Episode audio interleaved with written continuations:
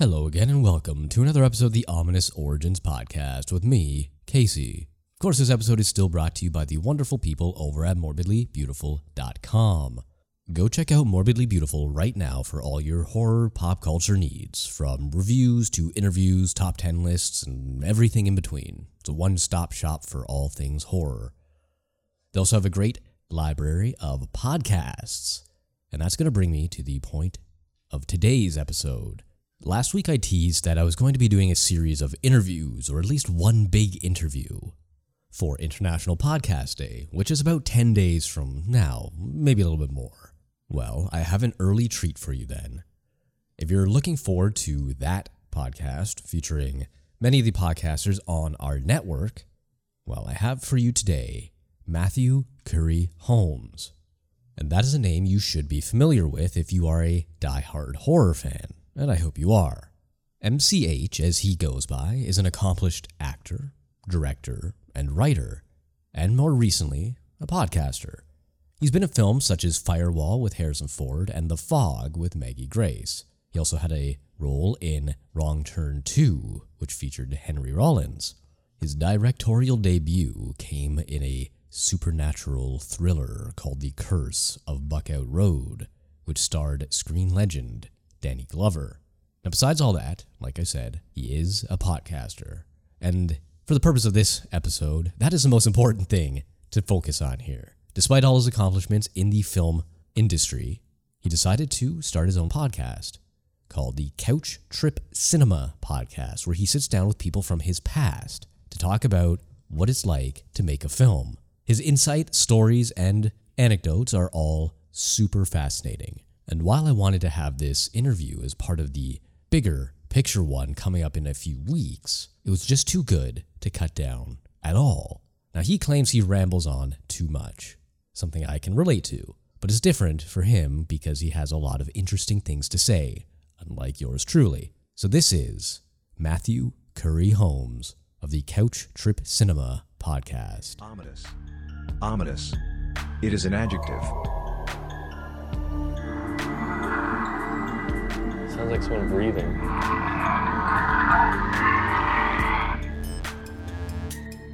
Ominous. So I'm here with Matthew Currie Holmes, or MCH, as we were just talking about this awesome nickname he got uh, like 20 years ago. Not to age you or anything.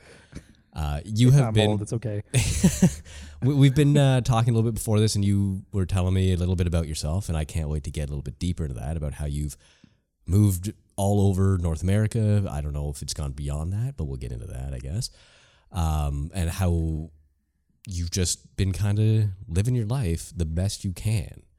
So Is there any other way to live a life? I mean, honestly, like the best. You, like I just want to do the best I can. Like, Do the- it's not even I'm go. living my best life. I'm just surviving at this point, Well, I mean, given today's day and age, right? you know, surviving I've, is all we uh, can hope for. I have made a proclamation that 2020 is a mulligan, and whatever age that you turned in 2020, it doesn't count. So congratulations, 2020, 20, 2021 is You- the official restart of the aging. So Fair you, enough. you get a wash.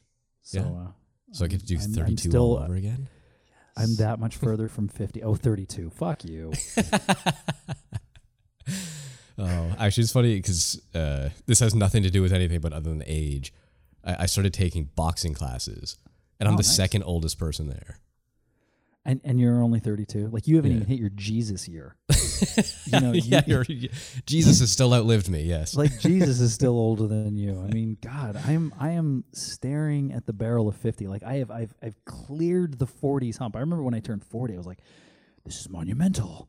And now I'm like, oh fuck, 50. Like I, I'm closer coming. to I'm closer to 50 than I am 40. That sucks. yeah, yeah, yeah.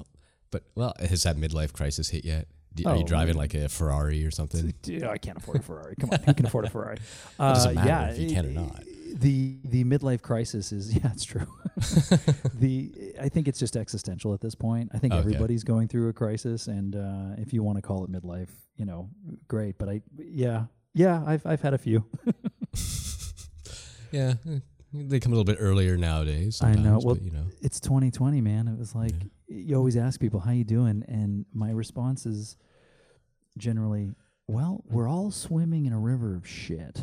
and Yes. today my head is six inches above the water. and then, Nothing in the mouth today.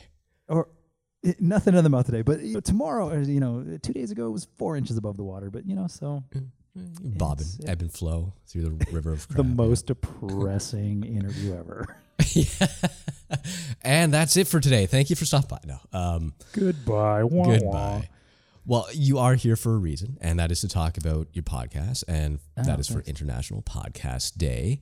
Uh, so your podcast, Couch Trip Cinema, uh, which I said about a hundred times prior and didn't get it right because I kept tripping up on the couch trip part because that's a tongue twister in and of itself. Couch trip. If you don't, if you say it fast enough, it comes out like crouch trap sometimes. Wow. And I'm like, Hey, I think that I think that's actually a better title. Crouch, Crouch Crouch Trap Cinema. It could go a number of different ways there. totally. Oh you can make that about anything, really. Goodness. Goodness. Um, and you are all about interviewing uh, filmmakers. Yeah. And given that you are currently in Burbank, well, not currently, currently, but Yeah. you live, your primary residence is down in yeah. good LA. old sunny Yeah. California, which isn't so sunny right now, well, I guess. it's pretty smoky now, but yeah. Um, which is a shame. But uh, yeah, so tell me about that experience. What got you wanting to start this podcast? What was the inspiration, so on and so forth? Uh, well, it all started when no, um, when I was uh, okay. So I mean, at the risk of being reductive, uh, I've always been obsessed with films. Period. Mhm. Full stop. I worked at a video store uh, for most of my adult life. Uh, I managed a, a mom and pop video store. Mhm. It was actually my my. Uh, it's how I paid to go on tour with my band. Was Okay. working at the video store. It's very, very cool. So living, breathing, loving movies from birth. I mean, I could go into the whole Freudian thing of uh, you know being ignored my whole childhood, and Star Wars saved me when I saw it 147 times on Super Channel. Um, but uh, yeah, so I, again, at the risk of uh, of of sounding reductive, uh, film is tattooed into my DNA. Um, I was uh, as I was uh, growing up and becoming an adult, uh, I got into the film industry. I uh, I started in again when I was actually I was on tour with my band, and I started writing about films uh, for magazines and for um, uh, Canwest, Mhm. which at the time is. And I, I should should say that even though I live in California, I am Canadian, and this was when I lived in Calgary. Okay. I wrote for magazines like Fast Forward Magazine and uh, the Georgia Straight, and just all you know. Uh, I think it, it- whatever the Western equivalent to the Toronto Rag was, uh, I would write for that in the West, and uh, I would do film reviews uh, because I love movies and I worked at a video store. Uh, well, that parlayed into uh, actually working in film. Uh, I was a PA um, in for movies like Shanghai Noon, Oh, yeah. Jackie Chan. Yeah. Uh, yeah, I was uh, responsible for getting classic? his milk. Yeah, it's great. and Owen Wilson. And also, I have yeah. stories about. I have I have great stories that if uh, it wasn't protected by an NDA, I'd get. No, I'm kidding. He, he was he was lovely. Um, uh, he did ask me. He's like, "Where do the girls hang out?" I was like, uh, "This is a good fifty percent of the population of girls, dude. I mean, Yeah. you got to be more specific." Go. Uh, it's because I. it's because I had had flaming dyed red hair and I was like and I had a mohawk. It was he he felt like oh this is my people, so it was cool. We became kind of you know chummy uh, while I literally shoveled shit on that uh, Oh, on yeah, that set set 'cause I was a, yeah. I was a PA yeah. Mhm, mhm. Uh, and then that parlayed into uh, me wanting to uh, act. My band had broken up, so I decided uh, I'm gonna I'm gonna start acting because there's nothing, you know, more masochistic than quitting an independent rock band to become an unemployed actor. I mean, it's like Right. how fucking masochistic do you have to be yeah. to you know like I, life's not hard enough. It's it's it, I, I just I need to make it harder. So hey, man, um, chicks dig scars. scars, psychic scars, man. Yeah. I'm wounded on the inside. Yeah.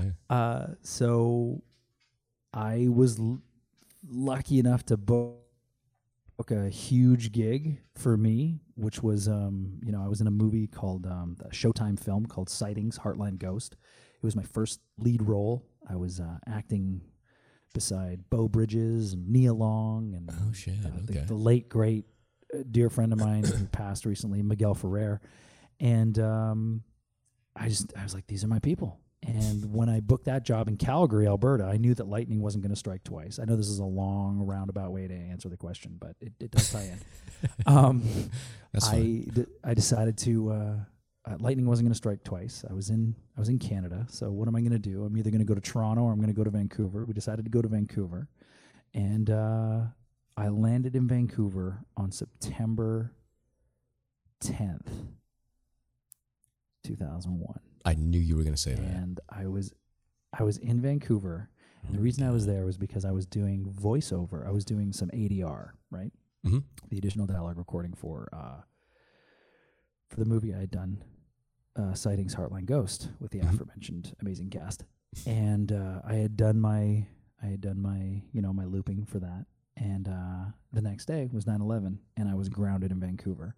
Yeah. And my wife said, uh, I said, well, I, I I can't get home. Like, uh, do you want me to rent a car? Do you want me to drive back? Is everything okay? I don't, uh, you know, I don't Yeah, know if you remember what that was, but that was insane, you know. Like yeah, that's one of those things where you never forget where you were when you never forget. when it happened. Yeah.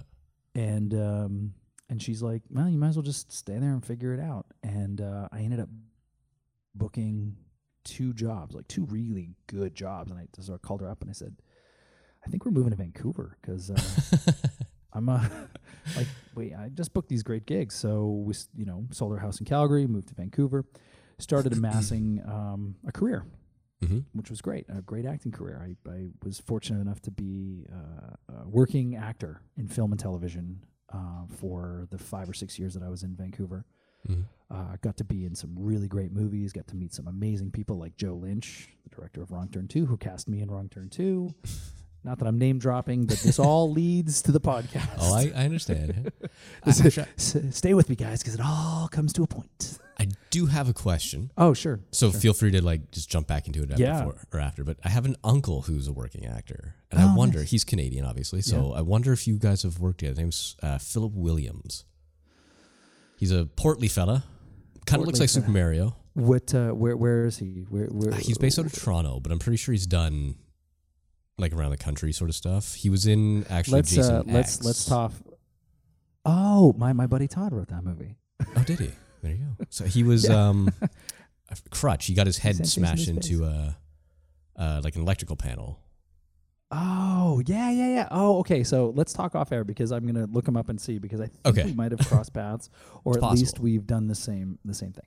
Yeah. Um, so I worked I worked as a an actor, lucky enough to uh, to make a living, and uh, decided to go down to uh, Los Angeles, uh, as actors do.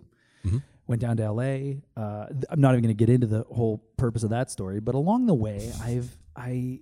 w- Well, it's only because you know I, I quit acting to become a writer and a director. Is the, Right. the short version of that Okay. but as sort of along the way while i was acting while i was doing this the one constant thing that i had in common with literally everybody i worked with in the film industry was an absolute undying unwavering love of cinema. And not just you know hey did you see this movie? Wasn't it good? And here are the seven reasons why. It moved me emotionally but really the deep cuts like what it takes to make a movie what like Mhm. how the sausage is made the gears that that have you know that are involved in, in, in, in making this a reality there's so many moving parts and all that stuff fascinated me uh, from being a pa you know uh, which is uh, not not to hire make it a hierarchy but it is the lowest rung you know it's you're, you're the person that basically is the first person on set and the last person to leave and Yeah. It's a foot in the door up. position. yeah, and, and it's a great. And, and listen, my, my advice to anyone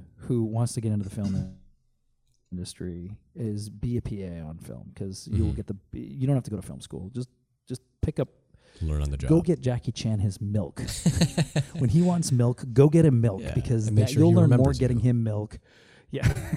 no, you know what? It's not. It's not even a Have a matter of uh, meeting mohawk. people. It's yeah. It's it's not a matter of knowing people and like schmoozing. It's more a Mhm. matter of what is the one thing that unites most of these people. And as an actor, and as a writer, and now as a director, and even as a PA working on film, literally everybody that I worked with, from the grips to the uh, focus puller to uh, you know the boom operator, everybody loves not only making movies but movies. And I thought you were going to say milk for a second. and milk. and I am f- uh, that that utter fascination of how the sausage was made is what carried me Mm-hmm. to want to make to, to want to do a podcast. So over the years, I've been fortunate enough to uh, become friends with you know some really cool filmmakers, and we always get to talking about you know hey what's it like like there's um uh, there's kind of a secret handshake between people who make movies. You know you c- you can kind of um, cut through a layer of bullshit and just kind of get into it and talk you know just talk shop. Mm-hmm. And if you've ever made a movie, you know what I'm talking about. Like you can just kind of get into that. It's like, oh, what's the what's the TRT of this, and uh, how are you doing this and that, and and that is the one thing that I th- uh, that I always thought, wouldn't it be cool if like everybody knew about this? And and maybe it's just some sort of solipsistic bullshit that I'm just kind of like, I love movies, so maybe you will too.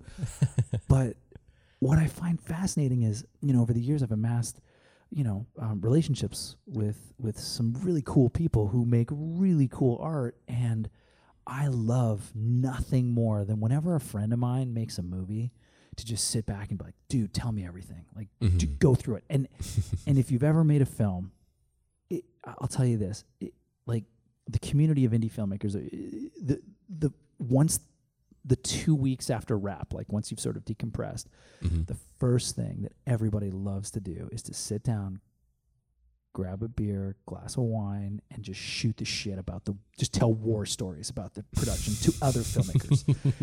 It serves as sort of a litmus test, and it serves as like a, it's, you know, it becomes a uh, like a big cathartic release sort of thing. It's a like- cathartic release, yeah, and it's but it's also like a um, uh, what do you what, do you call it? Like a tale, like a uh, precautionary tale. oh right, You know, I did this. all these- Don't do that thing. Don't do this. Do do not ever look your actor in the eye when in the middle of a take. You know what I mean? Like just all these like Yeah. these crazy things. And I would love it. Like I remember I was sitting down talking to Chelsea um, Stardust, who directed um, Satanic Panic and All That We Destroy. Mm. hmm and we were having this conversation and again I, she was at the house we're all like because we're all friends we're just chilling out she's got a glass of wine we're just talking and that's when the idea hit me i was like fuck man i want to i want to do a podcast just talking to people who make movies and and dig deep like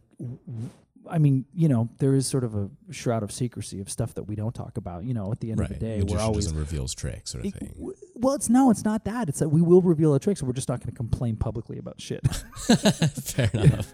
you know? Yeah, I guess like, because you no, don't want to be like, yeah, Yeah. I worked with this guy. He was an asshole. Never. Yeah, worked with him." exactly, Yeah. exactly. You know, everyone's the greatest human being in the world, Right, And right. and to make a movie is an actual miracle. But you know, that aside, and and also look, it, it- being a filmmaker and talking to other filmmakers, it's not. I'm, I'm not talking about commiserating and just being like, oh, woe is me. This is the hardest thing ever. It's just Mhm. hearing the war stories, knowing that everyone that I'm talking to and every story ends with like, fuck, I'm so glad I did it, and I can't wait to do it again Right. Right. you know and and there's not a lot of like movies are the one thing that you know movies and music it's the the things that we all sort of have in common right we all Mhm. everyone likes a movie Yep. because there's so many different types of movies and everybody likes music because there's every different type of music and and so it's the one thing you know pretty much unites all of us but to, to really understand like what it takes to make them or to be involved in that process personally i find it fascinating and that's why i wanted to do the podcast was because i wanted to kind of dig a little deeper like i say on the podcast where the, we dig a little deeper and see how the sausage is Right. made Mhm. um you know and and I, I find the people that i talk to who you know right now luckily the majority have been my friends and i've, I've been so grateful for their time but uh what what I find interesting is they they all say the same thing after we're done having our conversation, which is like, oh, it's so much better than just like doing the round table of. So, what made you inspired to make a movie? Why did you choose a redheaded woman instead of a blonde? You know, it's like right. they're just like, oh, this is so good. We could talk about the, we can, you know, we can talk about uh, the aspect ratio and you know why I chose this lens and these Zeiss Right. primes versus a blah blah blah. So hmm anyway, th- all of that is to say that is why uh, I'm doing it because I love to hear myself talk and uh, I love to talk to uh, other filmmakers, and and plus you you. I learn a ton every time I talk to somebody. So I'm hoping that if I can, you know, if if if I can inspire someone out there who wants to make a movie or who want, you know, is interested in the deeper cuts and they want to hear these stories that you're not going to hear with interviews, you know, regular interviews, then, you know, great. That's awesome. Yeah, I, I mean, it, it very much shows that you have a, a passion for it. Like while you're telling the stories about why you moved and how you started, and before you even started talking about the podcast itself, I I had a little smile on my face because I could tell how happy you were about it, and it comes across, which is genuine. You don't get a lot of that, uh, especially. I just want to rush through the bio. You know, Yeah, but that's often the most interesting part.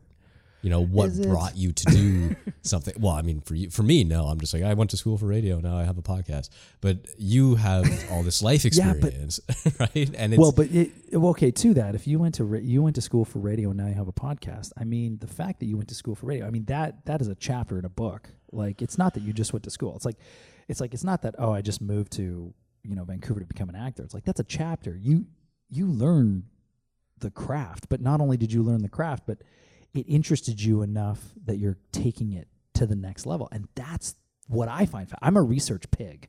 Like Mhm. I fucking lo- like I'm a my I guess my day job is a screenwriter.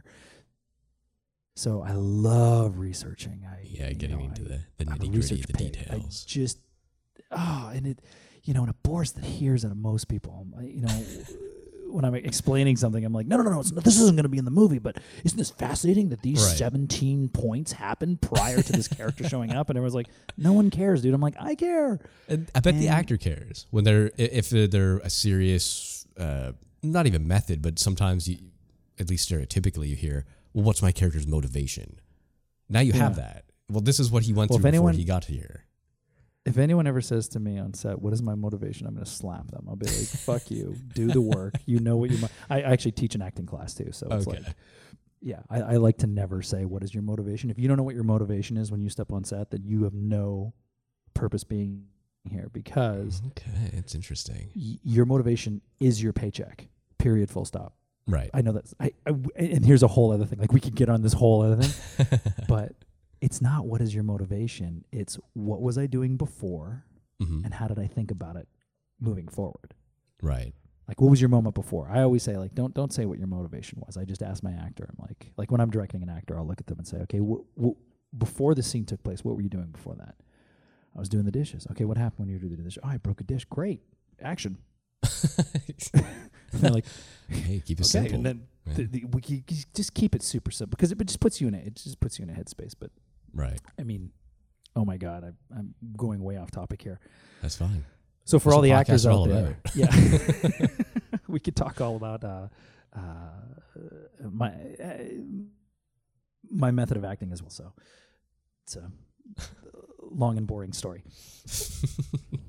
I doubt it's boring. Might be long, but I doubt it's boring. It's definitely no. I mean, I've spoken to you for 15 minutes now. I can guarantee you your story's long. oh, fair enough. you actually mentioned something at the very beginning um, when you said that uh, you you worked in a video store and that kind of like Mm-hmm. uh, you loved movies, so that kind of kickstarted it, and that made me think. There's a whole generation of kids who don't get to experience that now. Oh my god. There's no movie stores. There's No. there's very few even like record or music shops around unless they're like mom and pop style, and even then they mostly just sell like paraphernalia and memorabilia and Yeah, or like that. 180 180 gram vinyls. Yeah. Yeah. Um, so the having having worked in a video store, I mean, it's so funny.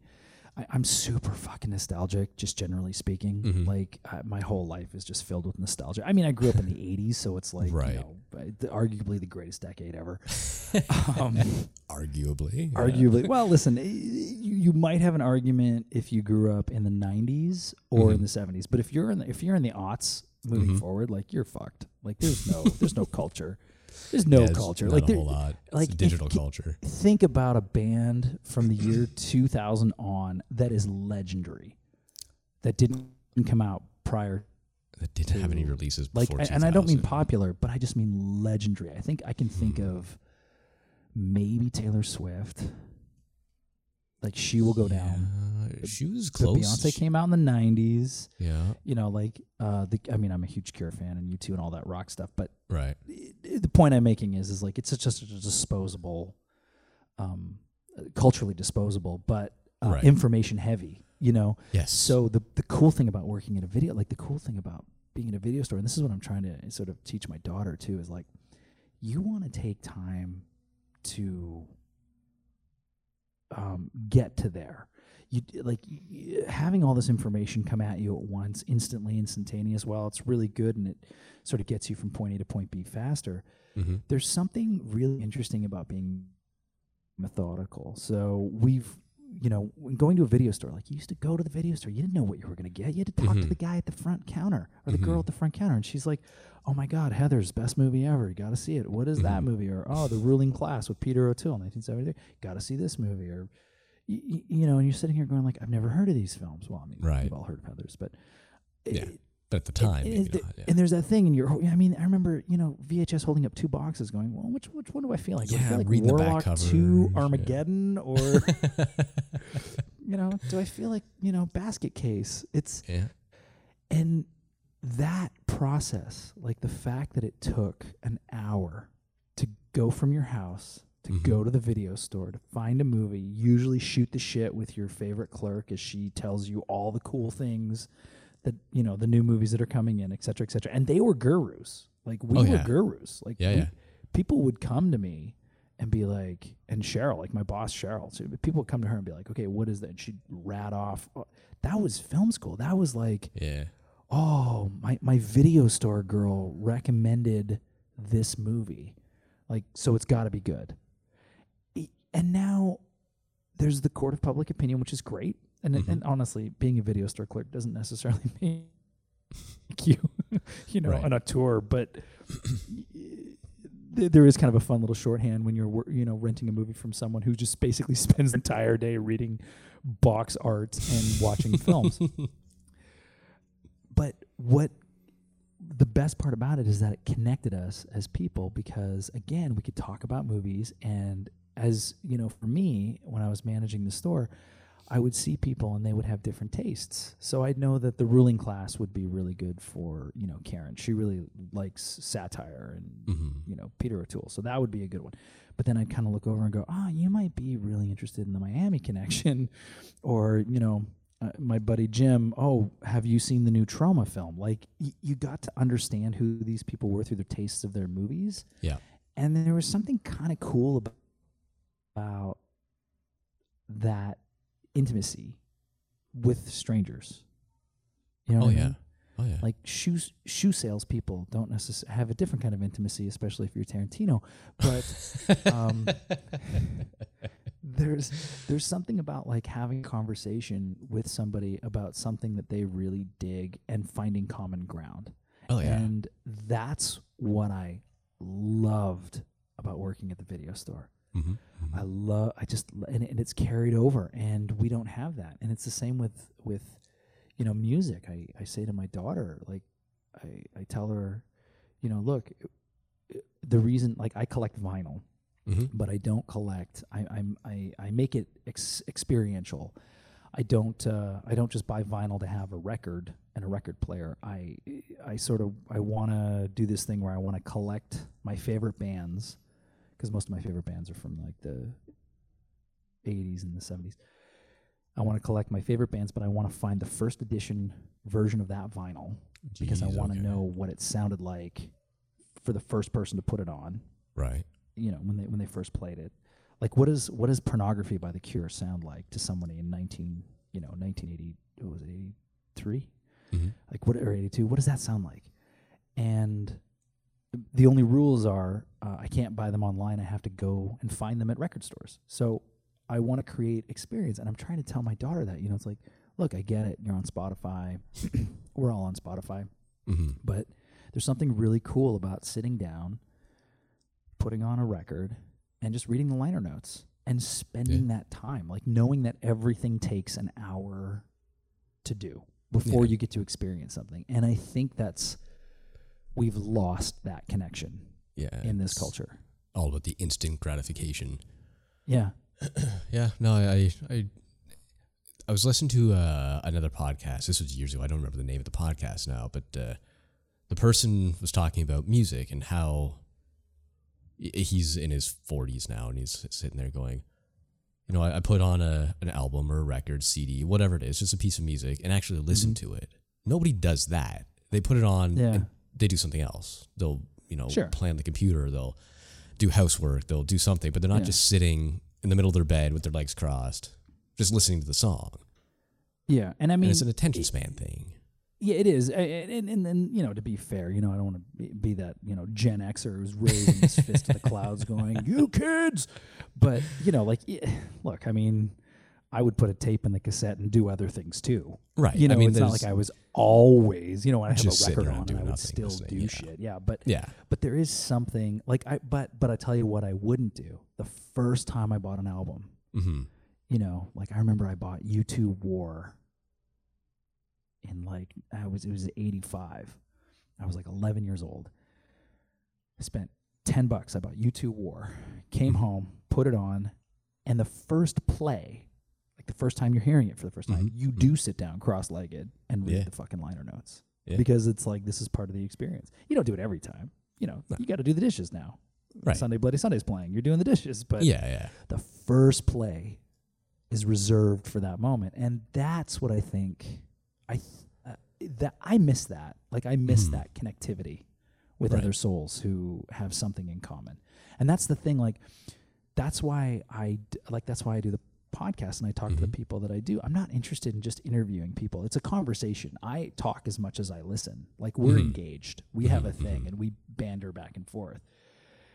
And it's the connectivity. Like i used to uh, like I, I right now i miss going to concerts. Like i love going to see live shows. And Right. i i always I, I, t- I spend a moment no matter where i am in the stands or on the if it's a big huge stadium show or if it's just a little club thing i, I more than once but definitely once i will turn around depending on my proximity and i'll just look at everybody Mhm. in the room while the Get band's playing and I get I do I get chills because I Mhm. because no matter how shitty fucking life is, and it's shitty, Mhm. I know that I have something in common with everybody in this room, everybody in the stadium. You know, I mean, I remember I saw Radiohead, and there was twenty thousand people, and I looked around going, I have something in common with twenty thousand people, and that gave me that gave me comfort. Mm. You know, that Mhm, mhm. camaraderie Mhm. and that's that's what I think's missing. Uh, oh, here's the Gen Xer. That's what I think's missing, and uh, and that's the, the thing that I want to get. But that's but that's the thing that I want to get grounded and get back to is is is a commonality, and that's why you know when I do the podcast, we kind of we dig as deep as we do because it's like I, I want to get I want to hear about these things. I want to have something in common with you. you oh know? yeah. the, the connectivity, you Yeah. know. And making a movie is a it, it's a fucking miracle that any movie gets made. and if you can sit down with two people who have done it Mhm. and have a conversation about it in a positive way, like in a way that totally promotes the person that you're talking to's movie and you know Right. promotes their their well being, but also uh, you know connects you as artists. I mean, there's just to me, there's just nothing better than that. I agree completely. And those are the best ones to listen to, in my opinion, as well. Where there is that back and forth, where it's just not like, like you said, so what made you do this? And then somebody rambles on for an hour and a half. The having, you know, your experience be like, yeah, I, I know exactly what you mean. It, it, like you said, it helps connect both you and the interviewee, but also the listener. Because they can go, yeah, you know what? I did do a movie, and that is exactly the same thing that happened. Wow. I'm not the only I- one. exactly. Yeah. Yeah. Good. Good. And that's what I want. Or or that if people are inspired to make a movie, you know, Mhm. like that they could listen and maybe glean because he, he, this is what I've learned. This is what I've learned in life is that everybody wants to tell their story and everybody wants to teach you something. Hmm and it it doesn't matter who you are. It like if you find a mentor or if you you find like it's so easy to find a teacher. But the best teachers are people who teach from the experiences that they've had Oh yeah. and and that's and and that's what I find inspiring. So like I'm hoping that you know and I don't have a ton of you know, there's not a ton of listeners, and I'll be honest, I'm not the best best at promoting. I'm I'm not very good at that side of things. Thank Mm-hmm. God, Morbidly Beautiful is is out there doing a great job because I am so fucking terrible at that part of it I have I can but, relate. uh, but there's, but you know, I have had people come up to me, or, or not really come up to me, but have have reached out, and said, "Hey, listen, I was really inspired by this conversation that you had with, you know, with Chelsea or with Bria Grant. I've been getting Mhm. a lot of really positive feedback on the Bria Grant thing. I mean, she's blown up, so uh, how lucky am I Right. um, to have that conversation?" But with Bria, you know, like the two of us worked together on a short film, so I was able to just kind of go, "Hey, you want to be on my podcast and shoot the shit?" And she's like, "Absolutely." so it was it's always but but that's the thing is you got to come from that position of connectivity right like right. you know you come from like hey i i, I just want to talk i just want to hear about your experiences so just tell me all the things Yeah. I mean, there's, there's, well, I mean, what else? When you run a podcast like you do, like that's the best thing to do is make sure, like you said, there's that con. I was going to say connectivity, which isn't proper, but you know, words are hard.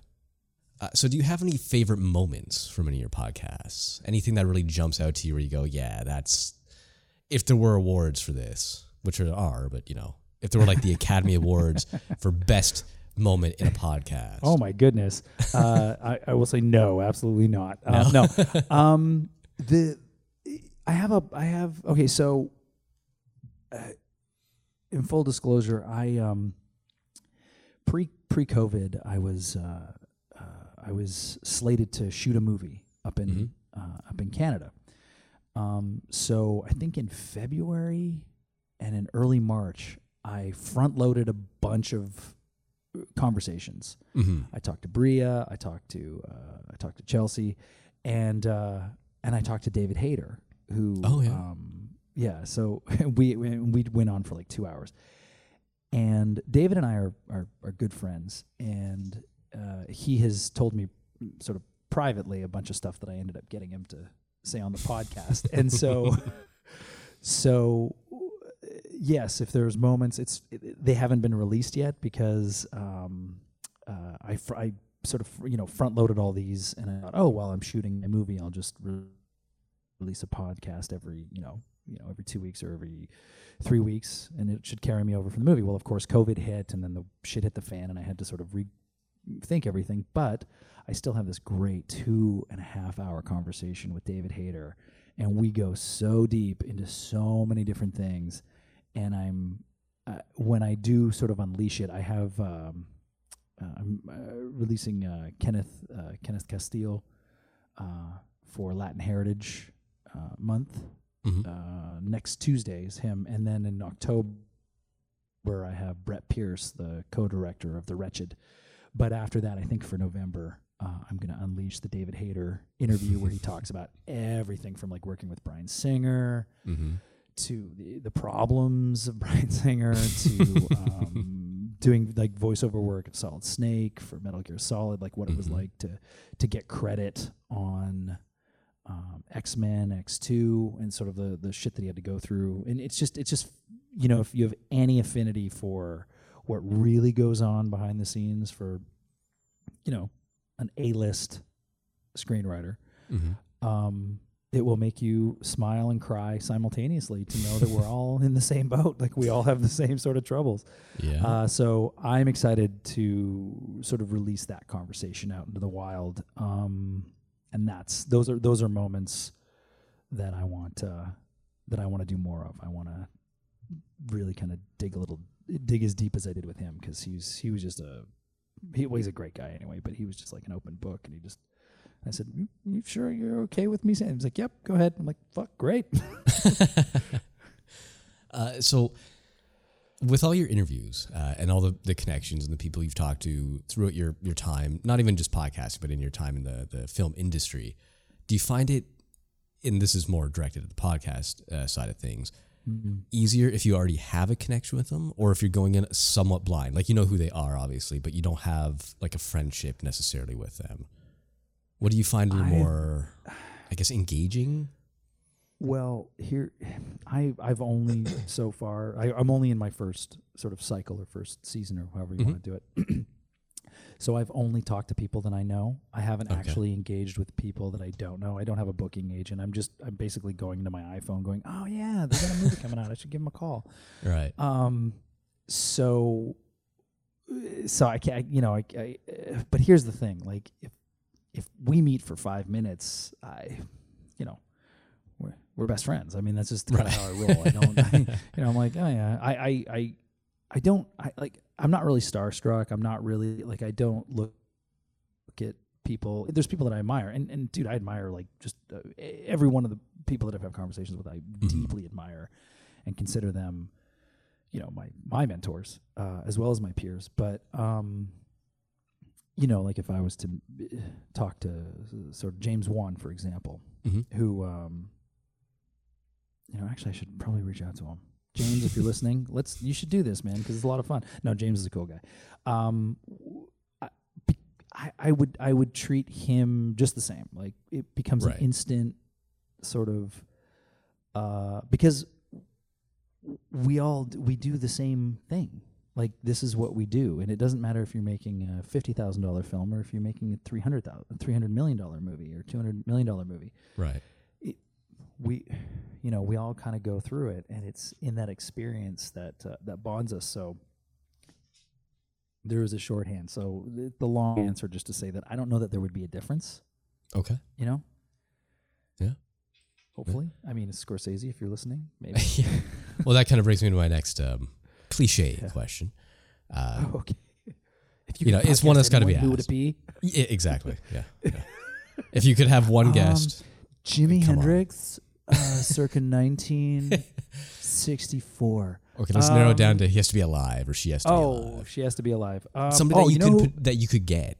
You yeah, I'll like, tell you. I'll tell you who I would calls. love to fucking talk to. Yeah. Uh, she's kind of my hero. Okay. Actually, there's two two people that I would love to talk to. Mhm. Uh, Lynne Ramsay, Okay. who uh, directed uh, "We Are Never Really Here." That movie, that movie destroyed me in a way that movies ha- like just don't, and it fucked me up.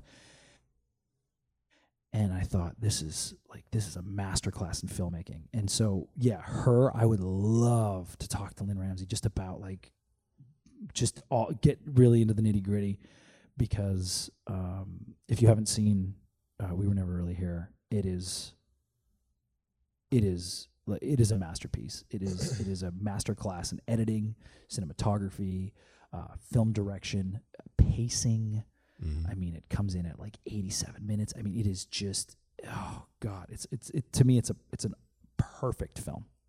Uh, so her and uh, Kathryn Bigelow because Near Dark is Oh. my favorite horror film of all time. Interesting. That was her first film. Ostensibly, I think she did. Uh, well, she did Loveless. I'm, I shouldn't say that was her first film. That's, that's a lie. It was one of her first films. It was in the top Right. two. right. Right. Right. it was her second film, and uh, and uh, when you're that sort of because I've made two feature films, and I'm about to shoot my third, and the the hope is to get better and to do better movies, and that's generally the case with most filmmakers. Um, but to kind of knock it out of the park as well as she did in 1987 with with arguably one of the best vampire movies ever made Right. like I would love to just spend an hour talking about that film with her. Mm-hmm. And sh- she So probably are my- would. Those are my two gets. She'd probably enjoy. I mean, I don't follow like uh, press junkets and stuff like that all that often, uh, but you'd imagine established directors, somebody who's had a, a 25 year career or longer, probably wouldn't mind going back and talking about some of their early works in a Oh, candid man, sort of uh, atmosphere, you know? And and as a screenwriter, I'd love to get her and Eric Red to sit out. Like I, the, the the three of us would just talk near dark for uh, you know an hour. It- it- just because there's oh god, it's just it, first of all like it, it being my favorite horror film, but forget about that. It is it is a fucking great movie. Mm-hmm. I mean, it is a it is a western. It is Yeah, like it's it's it's, gritty. horror, yeah. It's oh man, and and the the character relationships uh, between Caleb and Mae. um, just in one brief scene, like you basically like, and, and it's again, it's a masterclass in screenwriting because I. And once again, 87 minutes long. What is with these movies that are 87 minutes? I'm, I'm making a proclamation. From here on in, all your movies have to be 87 minutes. I just saw minutes, yeah. uh, Shadow Shadow in the Cloud, the um, uh, Roseanne Liang uh, movie uh, with uh, Chloe uh, Chloe Grace Moretz. Mm-hmm, mm-hmm. Uh, it's a, it's a World War II. It was part of uh, Toronto International Film Festival. Okay. Um, uh, it was the, the World War II. She's in the uh, she's in the, the, the belly turret of a of a bomber Mhm. in World War II in uh, Auckland, New Zealand, and basically she's sitting in this um, she's sitting in this belly turret listening to misogynistic assholes who are in you know the crew of the fighter plane, Mhm. and uh, suddenly a gremlin shows up on the wing. So it's basically uh, it's nightmare at twenty thousand feet, you know, with a with a high concept feminist agenda right. um, okay. and and and, and, and it's a, it's batshit crazy and it's a ton of fun. But that movie was seventy fucking five minutes long, and there was like eighty three with credits, and I was like, "This is how you do it, guys. Yeah. No more two and a half hour Judd Apatow." long winded just like Long-winded comedy jokes. yeah. man brevity is the soul of wit and Yeah. and and and is i mean maybe i have add but i'll tell you near dark 85 minutes Mhm. uh, uh, you were never really here. Um, 80, 83 minutes. right. Shadow in the Cloud, 73 minutes. Like, that's it. You could do a triple feature and still um, have plenty of time for the rest of your evening to do whatever you want. Yeah. No, you, you know what? That's it's interesting you do bring that up because uh, after I believe it was like Endgame, Avengers Endgame came out. Uh, the Russo brothers who directed that said the two-hour movie is finished. We're not going to see two-hour blockbusters anymore. They're all going to be three hours Right. plus. Yeah. Um, because, and, and I guess I mean again like the only movies I've ever shot were like in the woods with my wife as a fake horror thing. Um, you know, so like I don't have the experience or the know-how. you still you still went to battle, man. You still finished it. I did. This is true. Um, uh, but I, I'd imagine that has something to do with uh, the technological advancements. Uh, before, I imagine film was a lot more expensive than a memory card or whatever they're using on like the cameras that they're using now. And it a lot easier to edit, I'd imagine as well, without having to cut and splice and put together the film. You drag and drop the scenes where you want them. So I wonder if that has something to do with it. Is that am I on the right track, or am I just like there's just so much money Well, they don't know what to do with it, so they make it as long as possible. You know, you know, uh, you know. It's interesting about that film versus digital thing, and and and it and it, it's still a, an interesting debate. Like Christopher Nolan makes all his movies on film, Mhm. um, and his DP Wally Pfister just they they only shoot on film, and you know the argument was you know oh we don't we can't shoot on film because it's too expensive. Well, film that is not expensive anymore. Like film is dirt cheap. Like you can Right, get film. nobody uses it. No one uses it, and like Kodak is dying to put movies out on film and stuff. And My dad lost his job at Kodak because nobody bought film anymore. Oh, sorry. this, Oh, this is like just 15 trigger years warning. ago, but yeah. Ooh, oh, yeah. shit. And then he had a heart attack, and geez. Oh my god. Oh, it's is fine. It's 2020. You fucking suck. Oh, this was like this might have been 2002, so there's still Oh, like God. the two twos in there. so- Jesus, 2002. You suck. Um, no, but but uh, when you, I think I think when you're making film, I think when you're shooting on film, because I I've never made a, a, a film shooting film, but I've acted in Mhm. movies where I was it was film. Right.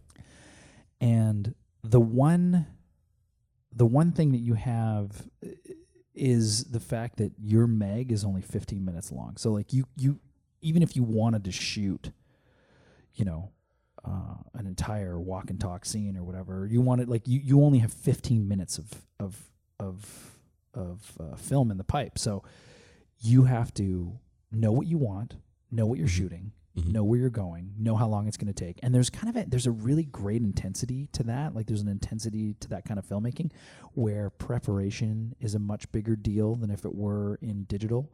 So Mhm. it's not so much a it, it it's just a matter of where do you uh, assign value to making movies. And um, Mm.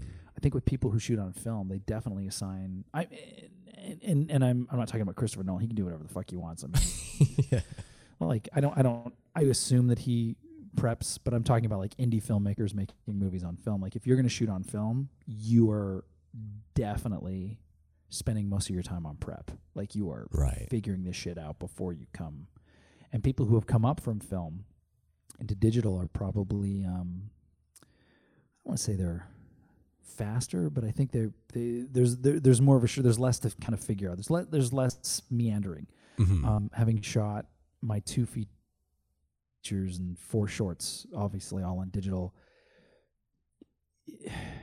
This there's a saying when you make movies like the uh, like when you're shooting a night shoot, for example, and the sun Mhm. comes up. It's like look, the the sun is your clock. Like you can Right. do whatever you want prior to the sunrise, but as soon as the sun rises, the day is dead. yeah. So when you're shooting on digital, you you kind of forget that the sun is on the horizon. Uh, maybe I'll do this. Oh, maybe it doesn't cost anything. Yeah. Or oh, maybe I'll do this, and then suddenly it's like, oh fuck, we're we have to finish. We have to finish this uh, this this day. Like we have to our day, our day, our day, and you sort of rush towards the end. Whereas Mhm. when you shoot on film, you're you're kind of going, okay, I got 15 minutes of time per mag. How can I make the most of it count? And you know, so there's you know prep versus um, on the day shooting. Yeah, it, it's kind of funny that you mentioned that because uh, I used to work at a video store too. Uh, Rogers, I don't know if you, I'm sure you know Rogers Video and Rogers Telecommunications. I do. So I Of worked at I knew all the video stores. right. So I worked just as they cut it off. Like I lost, I didn't lose my job there because of that, but I quit because of that. I was like, I'm not going to telecommunications. Go, no, no thanks. I'm not getting yelled at all day. Um, so I worked at when they had the video section there, and a buddy of mine was in film school at Humber College. I'm sure you know Humber College as well. I do. Um, yes. So he was in film school there, and I was always like his guinea pig. He was because I would do anything, Eh, whatever. He'd be like, "I need you to do. Can you do this for me on film?" I'm like, dude, whatever. I don't give a shit. I'll run around with like Yeah. my shirt over my head and my pants tied around my legs, like whatever. Who cares? Do you know? um, And most people are like that too. Like, there's something so magical about film. You can literally ask anyone to do anything. And most of them will do But it. but uh, exactly, exactly. Well, I'll, I'll tell you a story about uh, Gavin, Gavin, Michael Booth in a second. But yeah, go, go, go on. Well, he, he had So to you- do this. Well, he had to do this one project on film. It was that one of the uh, requirements of the curriculum that they had to learn how to use the film to do exactly what you said. Do prep, make Mhm. sure the shot is right, Yeah. make sure everything is right because they weren't allowed to edit it. So whatever stopped, Oh wow, the next scene had to pick up like right off the, the record trigger. So there was that's no fantastic exercise. uh, three, two, one action while it's already rolling. It's yeah, not rolling, not rolling, action, you're rolling. You're going right into it. And Yeah, and it was you- just you fascinating oh that's Yeah. great. being in that um, sort of thing because you couldn't fuck up. like there, like Yeah. he couldn't go back and re-record it. It was well, whatever was there, that was the take. That was the So- take. That's beautiful. That was the take. It was you fun. know, it, that's a lesson that I learned uh, I, uh, talking to filmmakers is uh, uh, figure out a way into your shot, into your scene, figure a way out of your scene. Like, Mhm. and it's usually done with a camera move. You know, a line Yes. of dialogue's not going to punctuate. Like television, you can always kind of count on a line of dialogue, and they push in on the actor's face, and then Right. if they're there too long, the actor might make a joke. But uh, you know, figure out how to get out of a scene, how to get into a scene, and Yeah. if you can, if you can, if you can travel like that, knowing your ins and outs, Mhm. tips and tails, if you will, hmm um, it's going to make each scene. It's it's definitely going to make the transitions easier, but it's uh, because they're already in- put into the shot. But it's going to make each scene seem like. Um, uh, special. seem like it's it's got purpose. Yeah, it's got purpose. It's like here's a Yeah. beginning and a middle and an end. Like there was a there's a saying a friend of mine says that uh, like a screenplay is a, a thousand haikus stitched together, and that's pretty pretty much it. Same with films. Yeah. Like it's just a, a thousand haikus stitched together. yeah, no, that's a good way to put it. Yeah. Uh, you had a story about uh, Gavin something something. Oh, Gavin Michael Booth. Yes. So Gavin Michael Booth, yeah, he's a he's a filmmaker, a Canadian filmmaker. Mhm. Um, he's actually got a movie out now called Last Call, uh, which he shot uh, in he shot two continuous takes um, one on the man, one on the woman, while the man is calling the a suicide hotline, basically. And, and the film's the film's done in two continuous takes. It's one shot, Mm-hmm. two takes, no cuts. It's beautiful. Um. Anyway, he's a he's a great. Uh, he's, he's a good buddy of mine and a, and a great friend. But he, here he is. You know, he's a he's a filmmaker of note. He's, he shoots a lot of videos. He shoots a lot of music videos. Um, I actually had a, a a section on my podcast called um, "Catching Up with Gavin" because he's always he's always doing something. He's always he's like traveling. He's like, oh, I'm going to Nova Scotia to shoot a band on tour, and I'm going to make a movie around it. Like he's always doing something. Right. So when I was shooting uh, the Curse of Buckout Road, um, um, I had to do some pickups in Burbank. We shot it in Sudbury, but I did some pickups in Burbank, and uh, I thought it would be really funny. And, th- and this is just to your point of like anyone will do anything in a movie that you ask because it's like, oh, you're making a movie, but it's even more so with filmmakers. So I called up every independent, not every independent, but the, independent filmmakers, you know, kind of popped into my head. I, I called up a bunch of them and said, "Hey, listen, I'm shooting a bunch of suicide scenes, like where you know people are going to kill themselves. Do you, would you want to be a suicide victim?" And every one of them was like, "Yes, yes, yes." Of course, but they didn't realize is that I was actually just killing off the competition. You know, like, oh, Jessica Cameron's dead. Woohoo! Gavin Michael Booth puts a knife in his eye. But when I called Gavin, so I had this idea to kill off all these indie filmmakers. You know, it was a little joke to me. Mhm. Um, what Gavin was like, I said, "Hey man, you, I'm, I'm, I'm doing a pickup day. Do you want to?" And as soon as I said, "Do you want?" It? He's like, "Yeah, man. What do you need? I got a camera. I can be a grip. Uh, wh- I got some flags. I got some, I got some C stands. Uh, wh- you know, how, how can I help? You know, do you want to borrow my, uh, my Canon, uh, my Canon 5D? I, we, we can do all this stuff." And I'm like, "No, I, I want you to be in my movie and kill yourself." He's like, "Oh, I can totally kill me. Do, I got a special effects guy. Do you want me to kind of do the special effects?" And he's just like, he would do anything. He just, Right. they would, and everybody would do anything, and and myself included. Like I will do anything um, Mhm. because there's such magic in Yeah. what we do that we just want to be a part of it. Yeah, I agree completely with that. And it's and to boil it down to the simplest aspect, it's fun. Oh my god, yes. It's fun. Like Kevin Smith, I think said it best. He's like, I just like making movies with, with my friends, and it's fun, and that's what I like. So that's what I do. And he's made a career out of doing that. Yeah, I just wish he was making better movies. Come on, Kevin, you've been doing this for thirty fuck. I don't know. We might have to fight over that. I love Kevin Smith. no, listen, I like Kevin Smith too, but there's there's Kevin Smith who did Clerks, Mallrats, Chasing Amy, Mhm. uh, Dogma, and then there's Kevin Smith who did Yoga Hosers. I mean, come on. Okay, yes, yes. yeah, I can't defend that. But I yes, I, I know what you're saying, but I mean he did try and he put it out there, which, you know, is kind of a brave move considering what he's known for. I listen. I don't want to get into the veracity of Kevin Smith. I, I'm a fan, and I've uh, I've actually seen him speak live. You know, Yeah, more than once. So you know, look, uh, whatever his process is, all I'm saying is, after 20 years, come on, man, move your fucking camera. Just just, just move it a little bit. Just just just just just get it off the sticks. Just move the camera. In his defense, he does make fun of himself for doing that. Oh God, just move the camera, man. Just move the it. camera. just once. Yeah, no, uh, you're you're not wrong. That's funny that you bring that up. But though. listen, God bless him, man. Yeah. I mean, he I think he's maybe not anymore, but he was what every indie film guy wanted to be back in maybe the 90s, early 2000s. You know, Well, he there's something to be said for the first person to do it. You know, Right. He he came. He got some notoriety because he he did it. He just maxed out all his credit cards. Mhm. What have I got to lose? People think I'm funny. Let's see if this works. I'm going to get all my friends together, and he's been able to make a career out of that. A- And it's interesting because when we, you know, it's never been easier to make a movie right. than it is. You have a right camera now. in your pocket. You have a camera in your pocket. You have editing software in your pocket. God, you can do this. I could. I, I just edited a movie right now. I Yeah. just, I just made a movie right now. Yeah, I- exactly. You know, Yeah. and but at the same time, you know, how are you going to? At the same time, it's it's never been it's never been easier to make a movie, but it's never been more prescient to make something that matters. And when I say something that matters, I'm not I'm I, I'm not talking about subjectively like what matters to me might not matter to you. I, I Right. mean something of, you know, deep discerning quality to the filmmaker. You know, it's it's like back in the '90s. I don't I don't know that Clerks is necessarily a movie that speaks to you know the deepest um, section of Kevin Smith's soul. It was just Mhm. th- he, he's like, I want to make a movie. I want to do these movies. I want to make a movie. I want to tell funny jokes. I want to do this, this, this. I mean, Chasing Amy might, or Dogma, Right. but you know.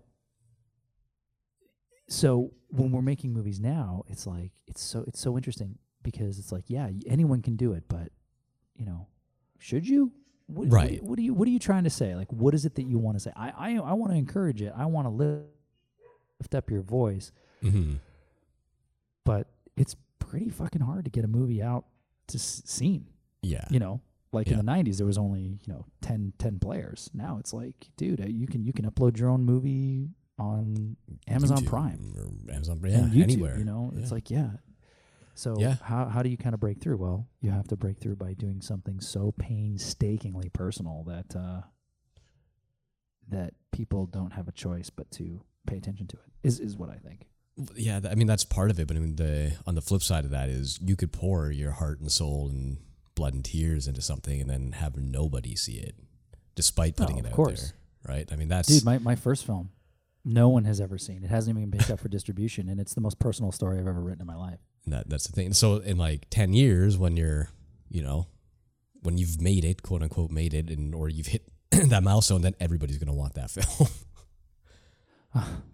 I, I hope so. It's, it's it's a pretty good movie. I mean, I, like I'll be honest, I didn't get the cut. They the producers took the cut from me. They Oh, really? recut their own. Yeah, and I talk about this. I mean, I'm I'm not I'm not, you know, look, I'm not gonna call them out right. here, but you can fucking IMDb it. You'll see it. Um, yeah, they took the cut from me. They re-edited the movie that they wanted. It's not my cut. I like about. I'm gonna. I'll be honest. I like about 45 percent of it. I think Right. 45 percent of it is is is really good and is what I wanted to say. And uh, like I said, the script is I poured my heart and soul into it. and We made this Mhm. movie, and it, listen, it's a miracle any of these get made. So the fact that it didn't Right. get picked up for distribution, I mean, I have uh, literally nothing to do with that. I I don't own the rights to the film. Right. I just Oh, I wrote it and I directed it.